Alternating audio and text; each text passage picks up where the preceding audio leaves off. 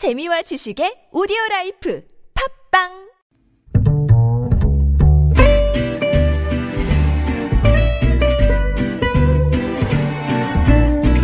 Good evening, everyone. Welcome to the evening show. 오늘 조국 전 법무부 장관 부인 정경심 교수의 첫 재판이 열렸는데요. 법정에 꽉 차서 기립방청까지 했다고 합니다. 서울타임즈에서 전해드리겠습니다. 태평양 건너 미국에서도 우한 폐렴이라 불리는 신종 코로나 바이러스 첫 감염자가 나왔습니다. 중국은 사스급 전염병으로 지정을 하고 총력에 나셨는데요. 관련 소식도 준비했고요. 또 육군이 휴가 중 성전환 수술을 받고 온 남성 부사관의 전역을 결정했습니다. 계속 복무할 수 없는 사유에 해당한다라는 판단인데요. 좀 전에 해당 부사관과 기자회견도 열었죠. 임태훈 군인권센터 소장 스튜디오에서 만나봅니다. 김지훈의 이브닝쇼 시작합니다.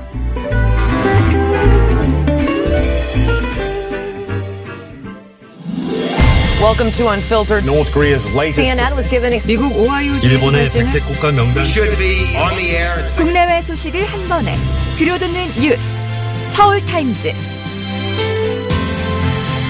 네, 서울 타임즈 시간 오마이뉴스 박정호 기자 그리고 정상근 기자와 함께합니다. 어서 오세요. 네, 안녕하십니까. 네, 오늘 조국 전 장관 부인 정경심 교수 첫 정식 재판이 열렸습니다. 네. 뭐 서서 봤던 얘기까지 있을 정도로 굉장히 열기가 뜨거웠다라고 하는데요. 네, 그렇습니다. 정 교수가 지난해 10월 24일 구속된 지 90일 만에 처음으로 법정에 나온 건데요. 뭐 회색 재킷에 아, 흰색 블라우스를 입고 네. 안경을 쓴 채 피고인석에 섰습니다. 오전 10시에 열리는 재판을 보기 위해서 아침 일찍부터 어 길이 아 줄이 길게 어, 늘어섰고요. 네. 정 교수 지지자들과 최혜진이 몰려서 조금 열기가 뜨거웠고 북새통 분위기 좀 있었다고 해요. 네. 방청석이 36석 정도 되거든요. 네. 거기에 뭐 기자들 포함해서 방청객들이 앉아서 꽉 찼고요. 20명 정도 그 정도 서서 계속 지켜봤다고 합니다. 아, 그렇군요. 지금 뭐 검찰하고 정 교수 측하고 굉장히 날선 공방이 있었다. 뭐 예상했던 바이긴 한데 어떤 네. 부분에서 날선 공방이 있었나요? 뭐 가장 이제 핵심이 됐던 거는 이중 기소. 네. 사실 이제 공판이 시작되면 공판 그, 조, 그 기소장 내용을 가지고 공소장 내용을 가지고 다투기 마련인데 네.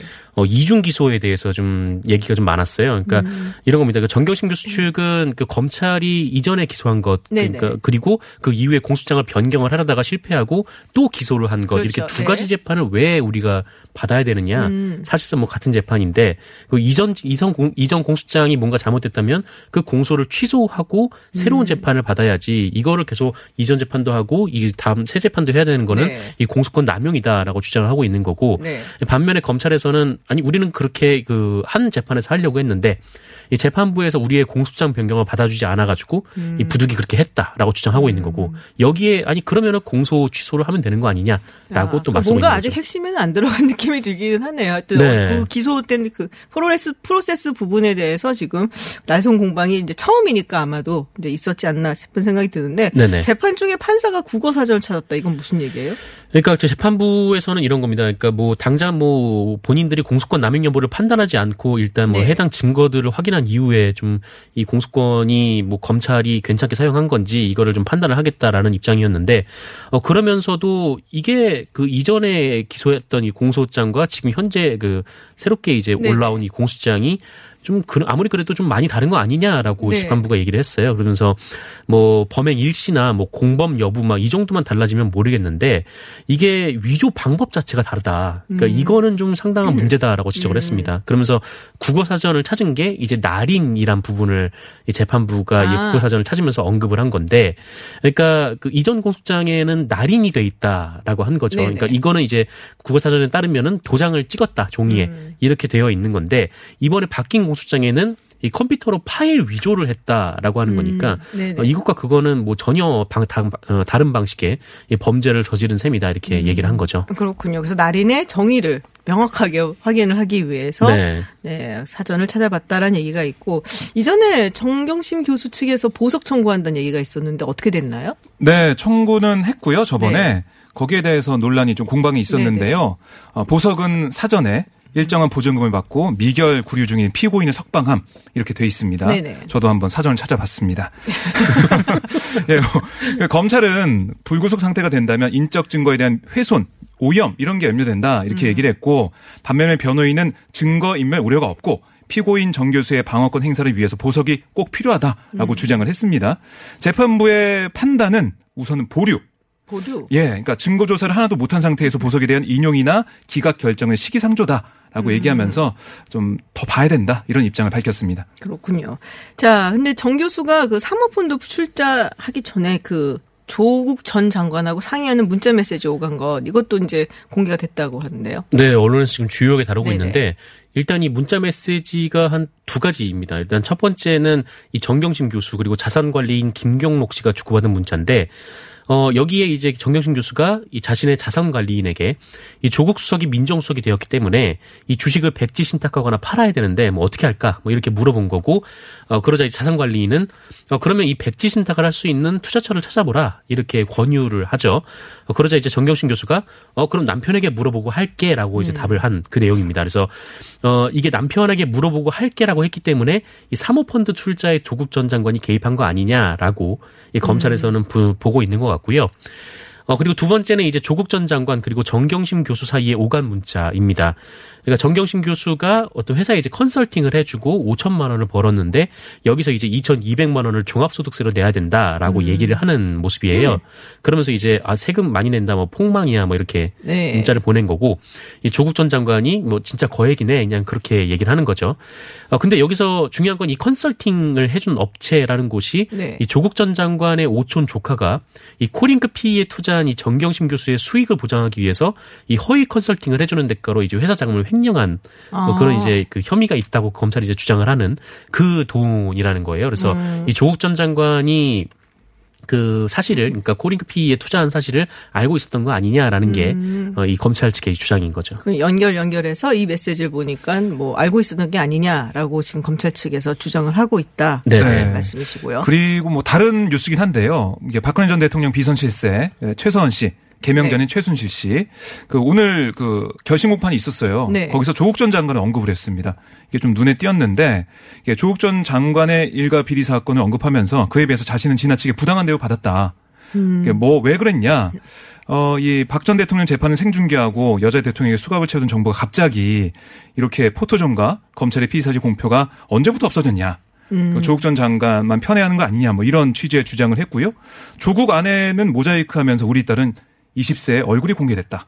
정유라 씨죠. 그 손자까지 공개됐다면서 법은 만인 앞에 평등해야 하는데 조국 가족은 현 정부가 그렇게까지 보호해야 하는 이유가 뭔지 모르겠다라고 토로하기도 했습니다. 그렇군요. 네. 오, 굵직굵직한 재판들이 있었네요. 그렇습니다. 오늘 그러고 보니까. 네. 네. 알겠습니다. 자, 자유한국당 쪽으로 좀 넘어가 볼게요. 지금 뭐 황교안 대표가 그 우리가 육포 배송 실수 얘기를 했었잖아요. 음. 네. 네. 근데 지금 반려동물 공약을 발표하면서 지금 한 말 때문에 구설에 올랐다라는 얘기가 있어요. 어떤 말을 했길래? 네. 네. 어, 이것도 제가 좀 사전을 찾아봤는데 네. 그러니까 공약 발표하면서 황 대표가 저도 몇 년 전에 반려동물을 키우다가 14년 만에 작고를 하셨다. 작고 네. 보낼 때 가슴이 무겁고 아팠다라고 음. 말을 했는데 사전을 보면 고인이 되었다는 뜻이에요. 그러니까. 사람의 죽음을 높여 이르는 말인데 음. 상황에 맞지 않다라는 지적이 계속 나오고 아. 있습니다. 반려동물 14년이면은 어 많긴 해요 나이가. 네. 한국 그만- 사람 나이로 치면은. 그만큼 아끼고 했다는 얘기인지 네. 네, 모르겠지만 근데 이제 잘못 실수를 썼네요. 네, 그 영상을 보면 이 얘기를 좀 웃으면서 합니다. 웃으면서 작고를 하셨어요라고 건가, 하는데 그러면? 그러니까 개그를 한 건가라는 생각이 좀 들기도 했는데 붕어하셨습니다. 그러면 개그로 받아들일 텐데. 작고 네. 어쨌든 연일 육포에 이어서 네. 작고까지 구설수에 오르고 아. 있습니다. 그리고 한 가지 눈에 띈 게 뭐냐면 14년 동안 키웠다고 하는데 강아지 아는 자세를 보면 음. 예 키웠어도 많이 안 안아봤다 음. 이런 판단할 이제 수밖에 집에서 없습니다. 강아 발- 강아지를 키우면은 그건 엄마가 대충 키우죠. 네. 그냥 뭐 사귀는 이제 강아지를 데리고 오는 거는 대체로 이제 자식들이 자녀들이 데리고 음. 오고 키우는 거는 엄마가 키워요. 저희 집도. 그랬어요. 네. 오시면서 키워가지고 작고 했다라고 썼는지 네. 모르겠습니다. 네. 그렇군요. 어쨌든 선거가 다가오니까 이렇게 말실수 하나하나 네. 뭐 단어 개- 하나하나. 네, 그게 이제 네. 잘뭐 레이더에 잡히거든요, 기자들한테. 네, 근데 요번에 이제 황 대표 오늘 이제 기자회견 하면서 물론 작고 얘기도 있었지만 총선에서 압승을 하면은 개헌을 추진하겠다라고 이야기를 했습니다. 네네. 네. 음. 갑자기 개헌 얘기가 나와서요. 근데 이게 사실 지난 대선 때도 개헌 얘기가 계속해서 나왔었어요. 네. 뭐 그때도 뭐 내각제 개헌을 하겠다, 뭐 재앙적 대통령제를 어 이제 없애겠다, 뭐 이런 식의 이제 개헌 얘기가 많이 나왔는데 어, 보통 이게 선거 때마다 사실 나오기는 하거든요. 그래서 좀 진지한 고민의 산물이라기보다는 좀 선거에서의 좀 그 연합을 좀 유리하게 하기 위한 것. 아닌가 좀 그렇게 뭐 보시는 분들이 있는 것 같고 이게 고민의 산물로 좀 보기 어렵다고 말씀드린 이유는 이게 보통 선거가 끝나면 또 얘기가 없어집니다. 또 보통 네. 그렇죠. 네. 뭐 그렇기 때문에 뭐 선- 선거 후에 이 문재인 대통령이 개헌 얘기를 꺼낸 적이 있는데 네. 그때는 이제 다 반대를 했었거든요. 그래서 이게 지금 개헌 얘기를 황교안 대표가 뭐 했는데 뭐 이게 뭐 어떤 뭐 이렇게 뭐랄까요 이제 진정으로 뭐 어떻게 저 구체적인 방안에 대해서는 얘기를 하지 않아 가지고 네. 제가 볼 때는 그냥 공세용이다라는 생각이 들더라고요. 왜냐하면은 제왕적 대통령제, 그러니까 문재인 정부, 문재인 대통령이 독재하고 있기 때문에 이런 시스템 자체를 바꿔야 된다. 뭐 이런 어, 취지의 얘기가 아니었나 생각이 들고요. 황 대표가 또 1대1 영수회담을 제안했습니다. 그러니까 지난해에서 또 제안을 했는데 여기에 대해 청와대 고위 관계자는 아직 제의가 오지 않았다. 구체적으로 그런 안을 제시해서 오면 내용을 검토한 다음에 야당과 협의해 보겠다 이런 입장을 밝혔습니다. 그렇군요. 내각제 얘기를 하는 거겠죠. 개헌을 추진하겠다. 그러면은 일단 뭐 구체적인 얘기를 구체적인 기자들이. 물어봤는데 네. 뭐 그냥 제왕적 대통령제를 없애는 방안으로 네. 고민하겠다 이 정도의 답만 나왔습니다. 음, 근데 뭐 우리 국민들이 사실 뭐 제왕적 대통령제 그리고 대통령 권한이 너무 많다라는 얘기도 동의를 하겠지만 그렇다고 이거를 국회에다 주기는 거를 또 동의할지 그건 또 다른 얘기거든요. 네. 국회에 대한 불신이 크기 때문에 훨씬 더 크거든요. 네. 사실은 그래서 글쎄요 쉽진 않을 것 같은데 네 어쨌든 뭐 지금 뭐 보수 통합 이야기가 많이 나오고 있고 지금 시계가 계속 돌아가고 있잖아요. 네. 총선은 막, 막 다가오고 있는데 하루하루 유승민 전 대표 전 유승민 전 대표 유승민 의원하고 네. 또 만나서 이야기를 빨리 해봐야 될 텐데 그렇죠, 안, 만나. 안 만나겠다고면서요. 그황 대표가 제안했어요. 만나자고 했는데 유승민 의원이 그러니까 세보수당 공보실에서 어제 밤에 기자들한테 문자를 보냈습니다. 네. 양당 간 협의가 어느 정도 진행된 이후에 필요한 때에 만나는 게 좋겠다라는 뜻을 황 대표에게 전달했다라고 얘기를 했어요. 그러니까 오늘도 뭐 같은 취지의 얘기를 유승민 의원이 했는데요. 사진 찍고 쇼하기보다는 1대1 협의 결과를 갖고 만나서 그러니까 좀 어느 정도 얘기가 된 다음에 만나서 허심탄회하게 얘기하고 그것을 각 당에 갖고 들어가서 구성원에게 설명한 게 순서다. 그게 언제가 될지 보고 결정할 문제다라고 뭐 구체적인 날짜를 못 박지 않았습니다. 네. 근데 또 눈에 띄는 게 뭐였냐면 아, 통합을 넓게 생각하면 후보 단일화나 선거연대도 옵션에 들어간다. 아, 그것까지 포함해서 협의하겠다라고 얘기를 했어요. 그러니까 보수 쪽에서도 유불리를 떠나서 선거법 통과 뒤에 합당이 그러니까 같이 당을 합치는 게 이기는 전략이냐 아니냐 이거 따져볼 필요가 있다는 거예요. 아 그러고 보니까 여론조사가 나왔잖아요. 네, 네. 그러니까 맞습니다. 따로 따로 했을 때그 우리가 그냥 1 더하기 1은 2다라고 사실 그렇게 따지기는 힘들거든요. 네, 네. 한다고 했을 때. 그렇죠. 정치적으로 네. 그런데. 네. 그래서 뭐 한국당하고 새보수당의 지지율을 이제 그냥 놔뒀을 때보다 사실은 이제 합당을 했을 때는 어떻게 보느냐라고 했을 때 나온 지지율을 봤더니 훨씬 낮게 나왔단 말이에요. 네. 그러니까 1 더하기 1이 2까지는 안 돼도 한 1.2는 될 줄 알았더니 네. 0.5가 돼버리는 그러니까, 그런 네. 상황이 됐는데 오마이뉴스가. 네. 이, 그 리얼미터에 했죠. 의뢰해서 이제 벌인 조사인데 이 자유한국당이 이 32.1% 그다음에 새로운 보수당이 3.8%이 지지도 조사에서 이렇게 나와서 이거 산술적으로 합치면 35.9%가 네. 나왔습니다. 그런데 어, 다음 조사에서 이제 정작 통합 보수 신당으로 이 조사를 하게 되면은 오히려 25.1%. 네. 네. 한 10% 포인트가 깎여서 그러니까요. 이렇게 나오는 셈이 됐어요. 어떤 현상이라고 봐야 될까요? 어, 뭐 일단 뭐 양당 간의 뭐 통합은 되더라도 이 안에 지지자들 사이에 이 화학적 결합이 안 되는 건가라고 하나 생각할 수가 있고 이 두 번째는 뭐 자유한국당과 뭐그 새로운 보수당이 통합을 한다 하더라도 일단은 지금 같아서는 이 통합 보수 신당이라는 이름이 굉장히 좀 낯설기 때문에 음. 아직 거기에 이제 쉽게 뭐 손이 아직 안 가는 좀 그런 상황도 있었을 것 같습니다. 네, 여론조사 개요를 설명을 해드려야 돼요. 네. 우리 정상근 기자가 가시겠어요? 네. 이 여론조사는 1월 20일부터 21일까지 2일간 전국만 18세 이상 남녀 1,002명을 대상으로 실시를 했고요. 응답률은 4.8%였습니다.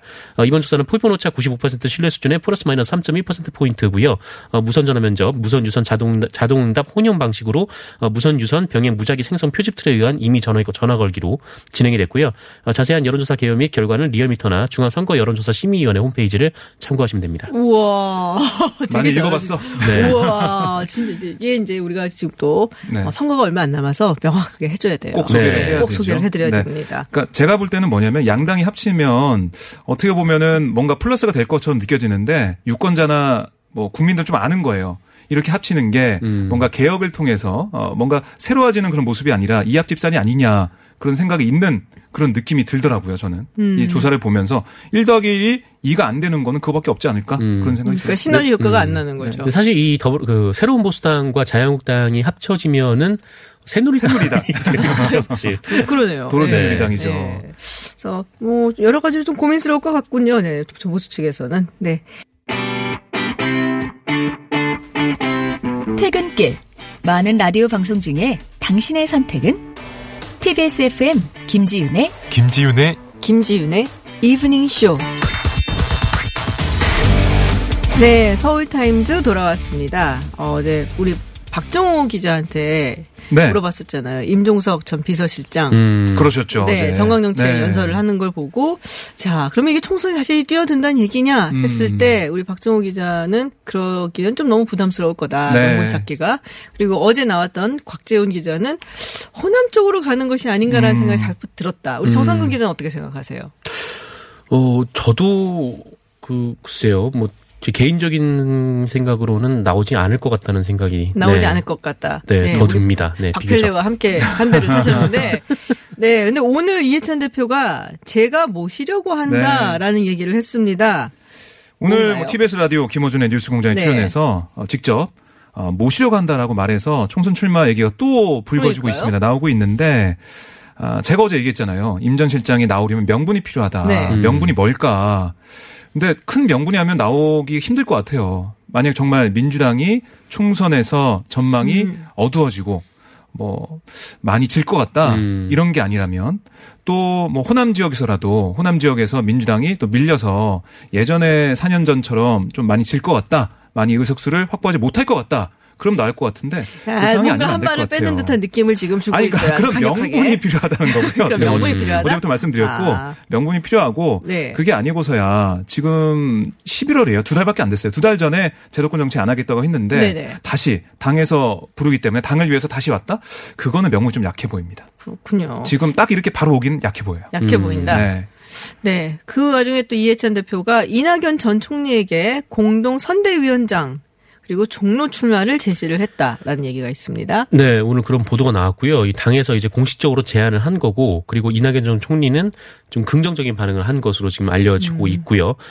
그래서 뭐 지금 뭐 확답을 주진 않았다라고 하는데, 뭐 그래도 아마 오늘 내일 중으로 예. 결단이 내려질 것 같다. 네. 뭐 종로야 뭐 이미 거의 예. 뭐 옮겨놨는데요 주소도. 네, 또 네. 공동 선대위원장도 이미 이 총리 시절부터 나왔던 그렇죠. 얘기이니까요. 네. 네. 그 아까 이전 총리가 기자들 만나가지고요, 어, 대표 제안에 설마 거부해 하겠느냐, 뭐 이런 얘기를 했어요. 그러니까 사실상 수락을 한 거죠. 음. 네. 내일 공식적인 입장을 밝힐 것으로 보입니다. 뭐 당의 의견을 따른다라고 계속 네. 얘기를 해왔으니까 아마 이거는 뭐 당연히 그리고 받아들이지 않을까.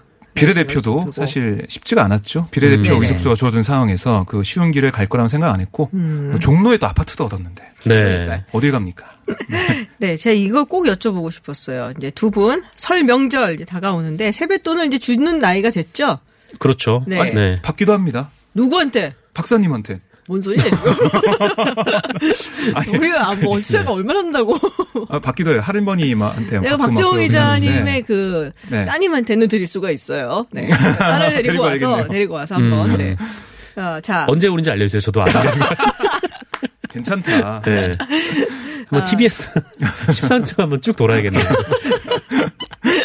한복 아, 입히고. 네. 네네. 근데 두 분은 이제 보기에 그러면은 설 명절에 세뱃돈을 준다 하면 얼마 정도가 적당하다고 보세요? 음. 초등학생한테 준다. 초등학생한테 네. 준다. 초등학생 벌써부터 돈을 받을 나이인가요? 아 무슨 소리야 자기도 받아놓고. 그런가요? 네. 그러니까 제가 좀 생각을 해봤는데 네. 이게 그 나이에 따라 달라질 것 같아요. 그럼요. 초등학생 뭐 저학년이다 그러면 만 원 정도. 만 원. 3학년까지는 만 원. 그 이후에 중학생까지는 3만 원. 고등학생은 5만 원. 저는 이렇게 생각합니다. 아 음. 그렇군요. 정상근 기자. 어, 저는 뭐 조카들만 주면 되는데 사실. 네. 네. 조카한테는 가장 많이 준 사람으로 기억에 남고 싶습니다. 오! 올. 큰거 한 장. 네? 큰 거 한 장. 아니, 다른 사람한테 주지 말라고 하려고요. 제가 만 원을 주고요. 네. 아, 큰거 한 장. 아, 다른 사람한테 못 주게. 네. 근데 저는 굉장히 행복해요, 이번 설 연휴가. 왜요? 왜냐하면 쭉 보면 제 딸밖에 없어요. 어. 다 지금 아, 결혼 안 했기 네. 때문에 수금하러 다니는 거구나 이제. 제. 딸만 데리고 다니면서 세배시키고 제 이야. 옆에서 돈 받고 이러면 되기 때문에 아. 정말 해피합니다. 그 모임, 모여 빚이에요. 계신, 가족들 모여 계신 곳에 저희 아들 데리고 갑니까? 게시도 한번 싹 돌아야겠네요. 아, 지금 주소 보내- 계속- 주소 보낼게요. 오세요. 네. 계속 묻어서 가시려는 우리 정상근 기자. 근데 한 조사를 봤더니 네. 방금 말씀하신 것처럼 이제 세뱃돈을 주는 어른들은 만 원. 네. 이랬는데 받는 초등학생들은 5만 원이 가장 적합하다라고 답변했다고 음, 5만 원이 얘기를 해요. 정말 큰 돈인데. 네, 그러니까요. 큰 돈이죠. 네. 네. 아, 요새 초등학생들이 좀 손이 커졌구나라는 생각을 하는데. 그래서 어른들이 여행을 떠나고 뭐 가족 모임도 안 아이 가고 오지 마, 이러는 나도 거죠. 돼. 그러면서 네. 가는 거죠. 네. 네. 아, 할 우리, 수가 우리는 없네. 그냥 뭐 신청하려고 뭐 이러면서 뭐 1월 1일 할 거야 뭐 이런 음. 거는. 네. 그런 것 같은데. 이제 네. 비상금을 좀 우리가 갖춰놔야 되는. 어, 근데 그런 5만 식으로 원은 왔어요. 세네요. 그 5만 원 네. 좀센 것 같긴 한데 저도. 조카가 네, 많으면. 어, 네. 쉽지 좀 않습니다. 잘 넘기시길 이번 설을. 네. 네. 우리 정상근 기자는 꼭 박정우 기자 꼭 쫓아다니세요. 아, 네. 일단 TV에서 13초부터 들고 오겠습니다. 네. 알겠습니다. 네. 지금까지 정상근 기자 그리고 오마이뉴스 박정우 기자였습니다. 오늘 고맙습니다. 고맙습니다.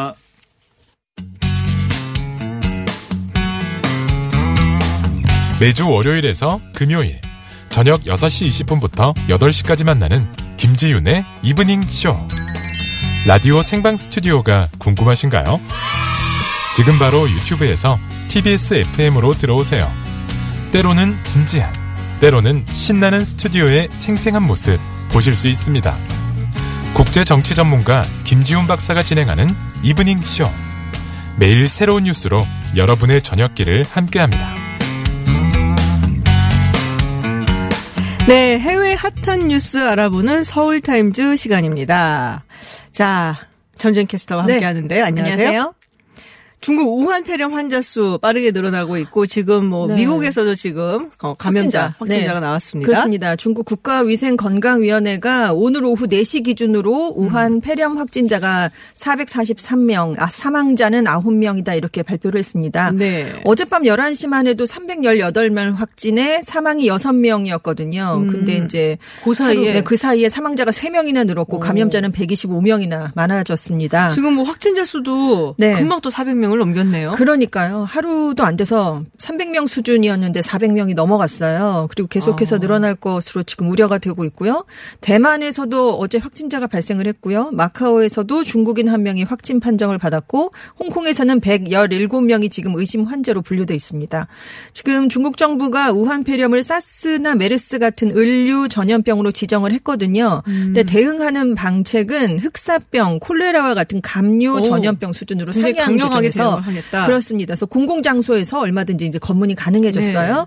그래서 을류 전염병으로 지정하지만 대응은 감류로 하는 건 지난번 사스 당시에 중국 정부가 채택했던 방식이고요. 음. 우한 시장은 우한에 오거나 우한 밖으로 빠져나가지 말 것을 당부했습니다. 아. 그리고 여러 사람들이 모이는 것을 막기 위해서 춘절 기간 동안 문화 활동이나 행사도 제한하기로 했습니다. 지금 미국에서 첫 번째 확진자가 나왔다고 말씀을 드렸는데 네. 이 사람은 어떻게 중국에 다녀왔던 사람인가요? 그렇습니다. 우한으로 여행을 다녀왔던 아. 사람이었어요. 네네. 그래서 지금 이 30대 남성 환자인데요. 이 사람이 우한 폐렴 관련 뉴스를 본 뒤에 아, 내 증상이 이거랑 비슷하다라고 생각해서 자발적으로 의료 시설을 찾아가서 음. 네네. 지금 치료를 받고 있는 것으로 알려졌습니다. 그리고 온천 관광지로 유명한 곳이 일본의 하코네잖아요. 네네. 하코네 한 과자 판매점이 감염을 피하기 위해서 중국인이 가게에 들어오는 것을 금지합니다. 이런 중국 안내문을 또 오. 가게에 붙여서 논란이 되고 있습니다. 반면에 홍콩인과 대만 인들은 출입 금지 대상이 아니다 이렇게 얘기를 했는데 조금 과격한 단어라고 할까요? 바이러스가 뿌려지는 것이 싫다. 뭐 이렇게 안내문을 쓴 거예요. 예. 그래서 지금 굉장히 반발하는 중국어 게시물도 많아지고 사죄하라 이런 메시지들이 많이 올라오고 있습니다. 그래서 무리를 빚을 만한 단어는 삼가겠지만 중국인이 들어오는 걸 거부한다는 방침은 바꾸지 않겠다라는 뜻을 계속해서 고수를 하고 있고요. 그 일본에서도 지금 남성 한 명이 지금 신종 코로나 바이러스에 네. 감염이 된 것으로 확진이 됐고 그리고 북한도 지금 우한 폐렴 확산 때문에 중국 여행객의 입국을 중단한다라는 통지를 중국 내 북한 전문 여행사들에게 보낸 것으로 알려졌습니다. 오, 중, 북한의 주 여행 관광객 네. 중국에서 오는 게 그렇습니다. 대부분인데요. 외화가 아쉬운 상황인데도 이렇게 중국인 관광객이 관계를 관광객을 막는 건 지금 의료 기술도 부족하고 약품이 부족하기 때문에 확산되면 걷잡을 수 없이 퍼지기 아. 때문이에요. 그래서 북한은 전염병이 유행할 때마다 외국인 입국을 아예 금지시키는 그런 방법을 쓰고 있는데요. 사스가 창궐하던 2003년, 2014년 에볼라 바이러스가 확산됐을 네네. 때도 외국인 입국을 금지한 적이 있습니다. 아, 그렇군요. 자, 세계보건기구 WHO가 이 부분에 대해 좀 긴급하게 대책을 그렇습니다. 마련하고 있는 중입니다. 우리 시각으로 오후 8시에서 자정 사이에 이제 긴급 회의가 열릴 예정인데요. 네. 공중 보건 비상 사태가 선언이 되면 WHO 회원국들이 바이러스 관련 의심 사례가 발견될 경우에 24시간 내에 WHO에 통보를 해야 됩니다. 그리고 중국 등 확산 지역에 대한 출입국 제한 권고가 내려질 수도 있는데요. 지금 전문가들은 우한 폐렴의 전파력이 메르스나 사스 수준일 것으로 지금 판단을 하고 있어요. 홍콩의 최고 전염병 전문가인 위안워용 홍콩대 교수는 우한 폐렴이 지금 전염병 대유행 직전 단계다 이렇게 진단을 내리기도 했습니다. 어, 전 세계가 지금 뭐 긴장을 하고 네. 있는 그런 상황인 것 같습니다. 그렇습니다. 네, 트럼프 대통령 이야기를 조금 해보겠습니다. 음, 본국인 미국에서는 지금 상원의 심리가 네. 본격적으로 시작을 했고, 네. 지금 본인은 스위스에 가 있단 말이에요. 그렇습니다. 다보스 포럼 때문에. 네. 네. 그래서 거기서 또 미국 경제를 자기가 얼마나 지금 융성하게 만들었는지 굉장히 또 자화자찬하는 연설을 네. 네, 또 들어야 했는데요. 그렇습니다. 특별 연설을 했는데요. 미국 경제가 자신의 취임 네. 당시인 3년 전에 상상한 것보다 훨씬 더 나은 상태에 있다. 이렇게 음. 자화자찬을 했어요. 중국과 1단계 무역 협상도 마무리했고 미국, 멕시코, 캐나다 협정 타결을 거론하면서 이 협상들이 21세기 모델이다. 이렇게 스스로 극찬을 했습니다. 그리고 한국과 협 정을 완전히 재협상했다라면서 한미 자유무역 협정 개정을 무역 정책 성과 중의 하나로 소개하는 그런 말을 하기도 했습니다. 근데 사실 다보스 포럼의 이번 핵심 주제가 기후 변화인데요. 여기에 대한 언급을 거의 하지 않아서 좀할 얘기가 없죠. 파리 받았어요. 기후 협정에서 할 테스잖아요. 그러니까요. 그래서 아무튼 이번 연설을 이제 AP통신이 네. 분석을 해봤는데 미국이 전 세계에 일조구루의 나무를 심는다는 다보스 포럼의 이니셔티브에 참여하겠다고 말했을 때 잠깐 박수가 나온 걸 빼고는 트럼프 대통령 연설 내내 조용한 분위기였다. 뭐 이렇게 나무 전하기도 심겠다 그. 얘기를 하나 한 거죠. 지금 이번에 그렇습니다. 아젠다가 네네. 환경 문제인데. 그렇습니다. 자, 아젠다가 환경 문제다, 어, 기후 변화다라는 이야기를 하셨는데 이제 툰베리 네. 또 기후 변화 하면 생각나는 이제 소녀죠. 환경 네. 운동가. 네, 툰베리하고 트럼프 여기서 또 만났습니다. 설전을 또 벌였어요. 네. 트럼프 대통령이 일단 나무 일쪽으로 심기에 동참하겠다 이렇게 얘기를 했잖아요. 여기서 그쳤으면 되는데 기후 변화를 걱정하는 환경 운동가들을 거짓 예언자 다 이렇게 얘기를 해버렸습니다. 그래서 비관론을 퍼뜨리는 이런 예언 거짓 예언자들의 말을 거부해야 된다 이렇게 얘기를 했어요. 그래서 기, 뭐 지금 기후 변화에 대한 문제가 나오고 있지만 기술이 문제를 해결해 줄 거다 이렇게 얘기를 했는데 툰베리가 이 트럼프 대통령의 연설을 청중석에서 지켜보고 있었습니다. 그리고 한 시간 뒤쯤에 그 기후 대재앙 방지 세션에 가서 또 연설을 했는데요. 기후 변화가 얼마나 긴급한 문제인지 세계 지도자들이 아직도 알지 못하고 있다. 그리고 트럼프 대통령 의 발언을 겨냥한 듯 나무를 심는 건 물론 좋은 일이지만 그것만으로 충분하지 않다. 나무 심기가 온실가스 배출량 감축을 대신할 수 없다. 이렇게 또 얘기를 해버렸습니다.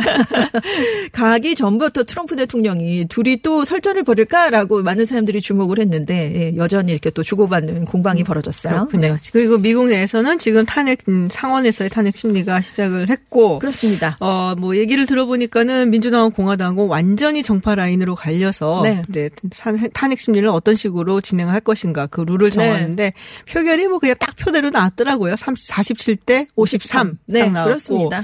뭐 너무 격하게 오가서 네. 어, 대법원장 연방 로버츠. 대법원 존 로버츠 네. 대법원장이 어, 이런 식으로 좀 하지 말라고 네. 할 얘기 얘기를 하기 할 정도로 네. 굉장히 좀 거칠었다라는 그렇습니다. 얘기가 있고 결국 존 볼튼 국가안보보좌관 네. 승인은 안 채택이 안 된 거죠. 안 된 거죠. 53대 47에 밀려서 네. 결국 채택이 안 됐고요. 민주당이 내놓은 다른 수정안들도 다 표결에 붙여졌는데 다 부결됐습니다. 나왔으면 뭔가 좀 재미있는 이야기가 네. 나오지 않았을까 싶기는 한데. 그러니까 나온다고 부르면 가겠다 이렇게 얘기를 네네. 했는데 부르질 않아서 지금 그럼 진작에 하원에서 불렀을 때 갈. 것이지. 네, 왜 와갖고. 그랬는지 모르겠는데. 네. 아, 책이 나오니까 거기에 담을까요? 근데 뭐 다 그 부분에 대한 얘기는 그러게요. 안 나오니까. 그러니까 요. 네, 좀 아쉽긴 합니다. 네네. 어쨌든 네, 본격적으로 탄핵 심리, 탄핵 재판이 시작이 됐습니다. 뭐 그 부분에 대한 얘기는 뭐 계속 진행이 될 네네. 테니까요. 네. 전해드리도록 하겠고요. 자, 호르무즈 해협 독자 파, 어, 독자 파병 어제 결정이 나서 발표가 됐는데 뭐 이란 측에서 상당히 반발을 하고 나섰습니다. 그렇습니다. 우리 국방부가 어제 청해부대 파견 지역 확대 조치를 발표하면서 아라비아 페르시아만이라고 표기를 했거든요. 그러니까 이란의 무사비 대변 외무부 대변인이 걸프 해역의 이름을 아라비아만 이렇게 부른 점을 지적을 했습니다. 음. 한국 국방부가 페르시아만의 역사적 명칭도 제대로 알지 못하면서 무슨 지식과 정당성으로 이 해역의 군대를 보낸다는 것인가 사실에 대한 상호 존중과 수용이 문명 국가 간 관계의 기본이다 이렇게 지적을 했습니다. 그래서 그러면서 한글로 페르시아만 이렇게 표기된 중동 지역 지도도 같이 SNS에 첨부를 했어요. 음. 그러니까 우리가 호르무즈 호위 연합에는 불참했지만 이란의 위협에 대처한다는 취지에 발맞춰 서 군사적인 조처를 했다는 점에 불편한 기색을 나타낸 것이다 이렇게 얘기를 했는데 우리 국방부는 국제적으로 두 가지 명칭을 다 쓰는 걸로 알고 있다 이렇게. 네, 설명을 네. 했습니다. 지금 이란 외무부는 마크롱 프랑스 대통령이 아랍 페르시아만 이런 글을 올렸을 때도 굉장히 강력하게 항의를 네네. 한 적이 있어요. 이란과 아라비아 반도 사이의 걸프해역 명칭이 국제적으로 페르시아만으로 통용이 되고 있는데요. 이란의 적대적인 사우디라든가 아랍에미리트 연합, 미국 정부, 서방의 일부 언론이 이곳을 아라비아만 이렇게 칭하고 있습니다. 근데 이란은 여기를 부르는 명칭이 자신들의 영내 영향력을 나타낸다고 여기고 있기 때문에 굉장히 아라비아만 이렇게 칭하면 민감하게 반응을 하는 모습을 보이고 있습니다. 이게 이제 사실 이란 사람들은 아랍이라고 생각 안 하거든요. 네. 본인들은. 본인들은 페르시아. 사람이다라고 생각을 하고 원래 옛날 이름이 계속 페르시아였어요. 그렇죠. 그러다가 이제. 뭐 네. 사실 근대 와서 바뀐 거고 네. 그래서 더군다나 이런 외교적인 외교 뭐 국제 정치적인 그런 의미가 네. 함축되어 있기 때문에 아마도 조금 민감하게 반응을. 한 것 같습니다. 네네. 글쎄요, 뭐 지금 뭐 독자 파병이다, 그러니까 호르무즈 호위 연합체에 들어가지 않았기 때문에 미국 측이 바라는 식의 정말 강경한 네. 군사적인 대응을 하지 않고 우리는 우리의 뭐 유조선이라든지 선박을 보호하기 위해서 간다라고 이야기를 했지만 이란 측의 반발을 예상하지 못했던 것은 아니겠죠, 사실. 그렇겠죠. 네. 네. 그래서 뭐 이란이 사전에 양해를 구했다 뭐 이런 얘기도 나오고 있고요. 네. 아무튼 근데 이란으로서는 좀 일단 불쾌한 모습을 네. 감추지 않고 있습니다. 네, 알겠습니다. 오늘 외신 소식 여기까지 듣도록 하겠습니다. 지금까지 전주현 외신 캐스터였습니다. 고맙습니다. 네, 감사합니다. 네, 매주 월요일부터 금요일 저녁 6시 20분부터 8시까지 생방송으로 진행되는 김지윤의 이브닝 쇼 유튜브에서 TBS FM 검색하시면 보이는 라디오로도 함께 하실 수 있습니다. 문자로도 방송 참여하실 수 있는데요. 50원의 유료 문자 샵 0951로 보내주시면 되고요. TBS 앱은 무료입니다. 저희가 인별그램도 새롭게 만들었는데요. 골뱅이 TBS underbar 이브닝 쇼로 검색을 하시면 초대 손님 사진도 있고요. 또 방송 제작 소식 만나보실 수 있습니다. 저는 잠시 후 7시 김준의 픽으로 돌아오겠습니다.